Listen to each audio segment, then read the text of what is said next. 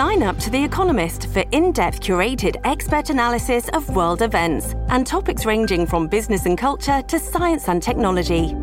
You'll get the weekly digital edition, online only articles, curated newsletters on politics, the markets, science, culture, and China, and full access to The Economist Podcast Plus.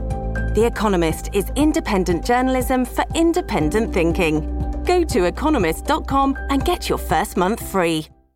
As we were mentioning earlier, BC Premier David Eby announced his new cabinet of 23 ministers and four ministers of state at a ceremony today in Victoria. Mr. Dix, Adrian Dix, will stay on as health minister, while former forest minister Katrina Conroy is taking over the high uh, ranking finance portfolio from Selina Robinson, who has been moved to Minister of Post Secondary Education and Future Skills.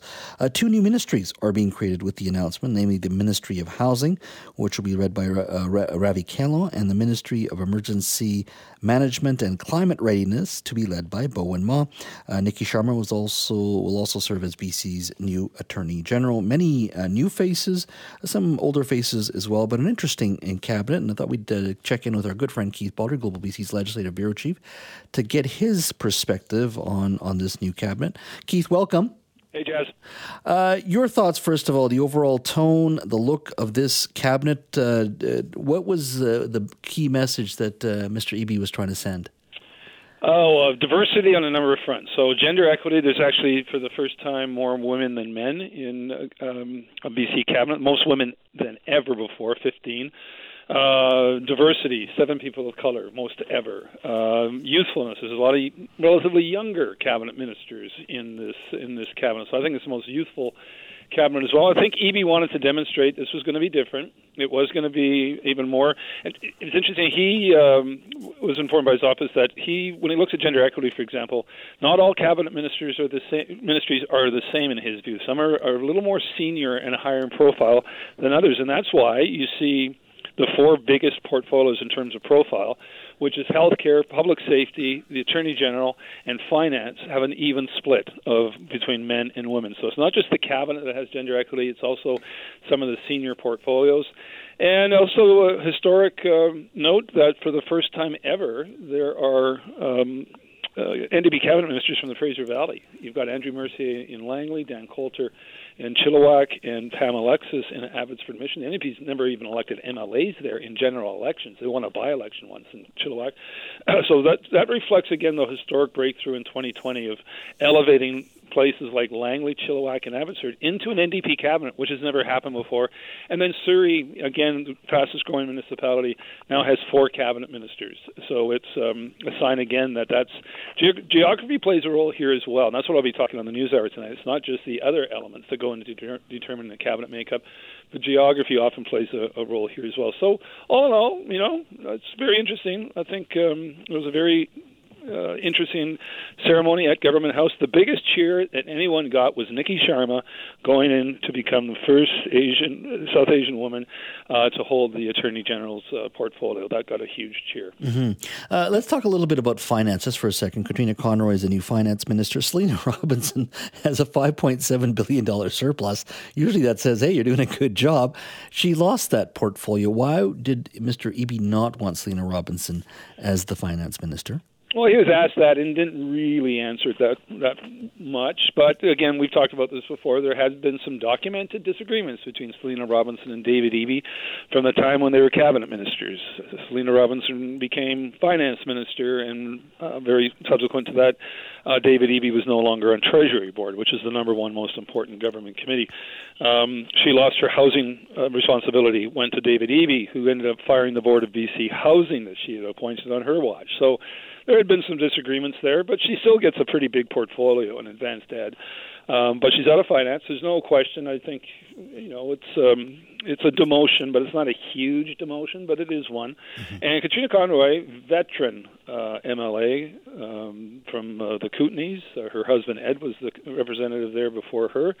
Uh, she's a veteran. Um, she did, by all accounts, a very good job in forestry. Uh, I think she probably wanted to stay there, but she inherits a pretty good budget. But she's probably a little worried about next year because the economic forecast that Selina Robinson was getting this week about what uh, holds in the future are not very good at all. The the economic growth rate in BC is going to shrink to a minuscule number, and that bode, does not bode well for government revenues in the subsequent years. So we're going to go from a huge surplus right now.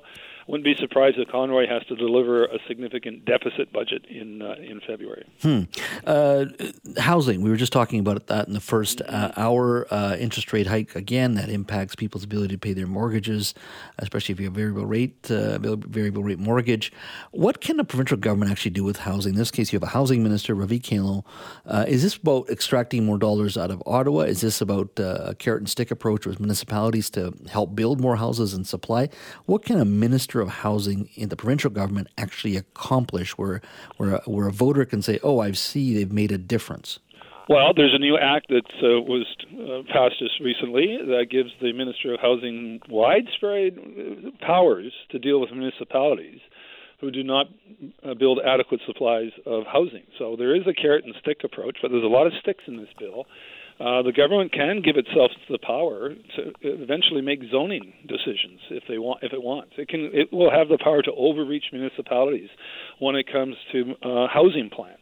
So it's just the beginning of a brand new process that we haven't seen unfold yet. But it's going to be interesting to see Ravi Kahlon, who's got uh, is now running one of the four priorities of the David Eby government, uh, how he performs um, dealing with municipalities. I think in many respects, some municipalities will welcome the same fine. You want to take over housing? You know, uh, if you put yourself as a city councilor, I to sit through endless hearings with angry citizens yelling at them, whether they're NIMBYism or whether it's the opposite. Councilors find themselves in the middle of these pitch battles in communities, and now perhaps the government takes on that role, and some municipalities might be quite happy with that. Uh, I got about 45 seconds left. Let's talk a little about Bowinn Ma's ministry. We already have an environment ministry. What is the Ministry of Emergency Management and Climate Readiness? Is this about uh, sort of working within government, or is this going to be a lot bigger? Well, you're going to see Bowinn Ma replace Mike Farnworth as the person who has to go to all the wildfires and you know the floods as the as the government representative. So it's it's more on this climate emergency side where atmospheric rivers and wildfires.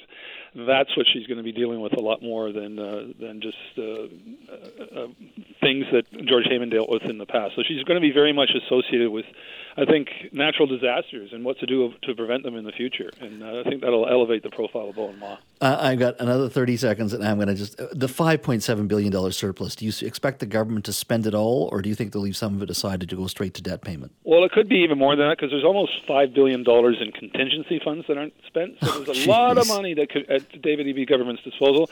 I think they're going to learn. They learned the lesson of Mike de Jong and the Liberals in 2017, where they chose to retire a 2.9 billion dollar surplus against the debt and got no political payoff for it at all. I think you're going to see a lot of this money spent on things that are probably going to make a lot of people very happy. Keith, thank you. Take care.